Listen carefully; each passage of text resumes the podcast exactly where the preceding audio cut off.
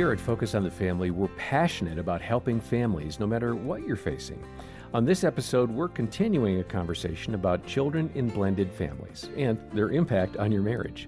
I'm John Fuller, along with Greg and Erin Smalley, who head up our marriage team here.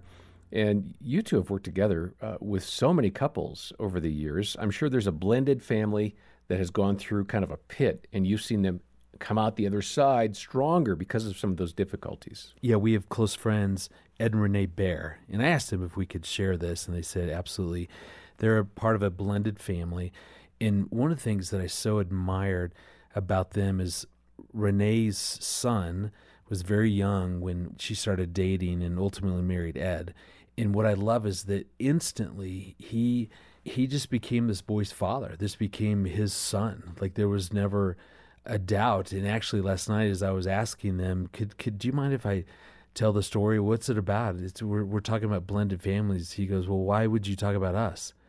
Well, I said because you're in a blended family. He goes, what? Oh yeah. Oh, that's right. Oh my. He, in other words, he there there's a way in which that he's taken ownership of his family, of his son. Now they have three kids total, adult kids all by now but it's, it's just I, I so respect that and i love his passion for for all of his kids whether that was a stepchild or, or not. And it's remarkable and in and then the way that they work together they're realtors and the way that they minister together to people selling their home and we've gone through that. They sold one of our homes it was amazing just to see them both operating in their gifting and the way that they support each other and just work mm-hmm. together because it's not easy to work together per se with say, a spouse. Do you yeah, want to say more about that, Greg? That because was, you and I work together. I could sense her leaning in. I could see that out of my. We'll cover that in a different podcast, but uh, but they're just yeah. they're, they're, just what a great example. Mm-hmm. There is what hope. God can do. Yeah, there is hope. It's it's not easy, but God can do remarkable things. So, what we're going to hear now from Ron Deal and Gary Chapman, who have done so much uh, writing and researching about this topic. Here they are speaking with Jim Daly.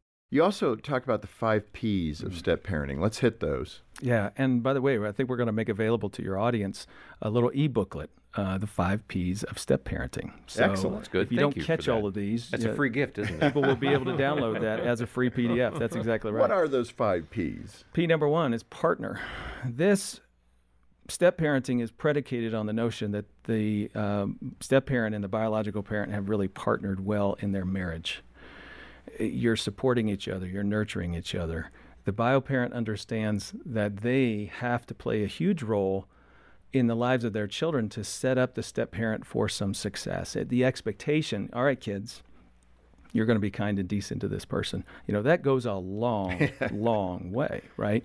Partner also means we talk behind closed doors about parenting, about rules, about consequences, about expectations of the children.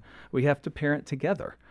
And let me tell you, I've done quite a bit of research and looking into the established research on this notion. But less than half of couples that are getting married to form a blended family have any serious conversation about how they're going to parent together. Huh. It is very overlooked by most couples. So then they get thrown into the mix, and now they're trying to figure it out as they go. You got to partner well around parenting. So that's what sets the step parent up to move into the second P, which is to pursue a relationship with the stepchild. And this is really the heart of what the love language and the message in this book is really all about. It's how do you pursue with wisdom? How do you pursue carefully? How do you understand what's going on with the child? Not overdo it.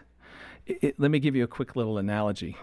If you had a new neighbor, John, you got a new neighbor moving in just yeah. a couple doors down, and you're thinking, I'm going to go and you know meet my new neighbors and try to you know get to know them and be a good influence and you know, what would you do? Well, let me ask you this way What would you not do? If you're trying to make a friend out of a new neighbor, what would you not do? Well, you probably wouldn't go bang on their door and shout, you know, hey, I'm your new neighbor. Uh, let me in. I'm hungry. I'm going to get some food out of your refrigerator and just storm your way in. Like, that's ridiculous. Like, w- we all know that's not the way it works. Well, what would you do? You'd go knock on the door and you'd wait. and you might have to wait a while. And they might come to the door and say who is it? and not even open the door. And you'd have to talk through a door and how awkward would that be. But you you know that's where it starts. And you'd talk long enough to let them know who you are and what you're about And if they trust you a little, they might crack the door open, and now you got one eyeball you could talk to, and you you talk to the eyeball for a little while, and they have to get comfortable there before they start moving the door open. Well, you can see the analogy. The child sets the pace for this pursuit. Mm. That's P number three. You're going to pursue, but you have to let the child's pace determine how hard you pursue, how intensely yeah. you pursue. Otherwise, you are a nuisance and a threat, right? For P number four, patience. P number five is persistence. Those two are the what we've alluded to already. My goodness, if you're not patient, then you're just you know all the time frustrated and you're complaining and you're nitpicking about this that or the other thing and whining to your spouse the biological parent can't why can't you get your child to love me none of that helps all of that just stirs stress and tension between family members it's not helpful sure but patience, crockpot mentality, it's going to happen. I just have to continue to pursue at a pace that the child can receive and remain persistent. Yeah. Uh, Gary and I believe step parents should be stubborn, stubbornly persistent mm-hmm. at just loving as the child will let you love them and trust that over time that grows into something very authentic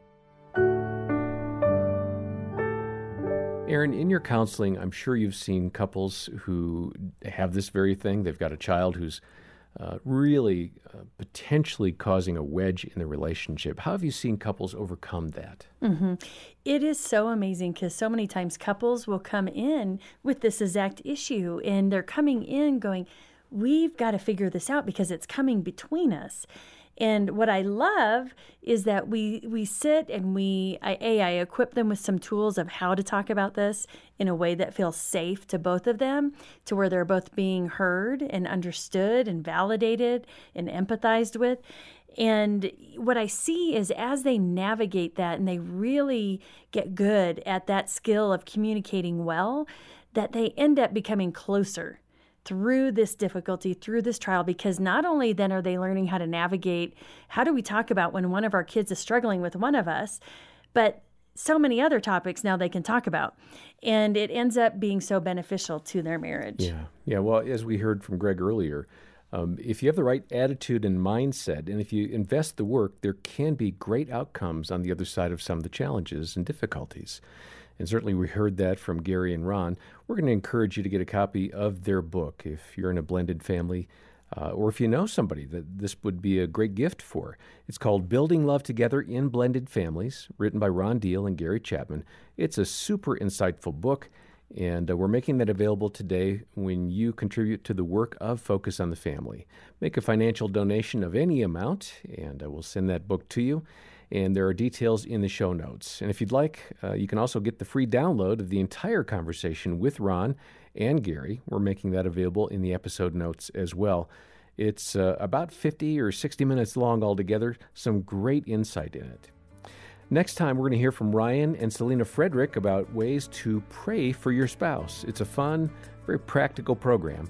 And for now, on behalf of Dr. Greg Smalley and his wife Erin and the entire team, I'm John Fuller, and thanks for listening to the Focus on the Family Marriage Podcast.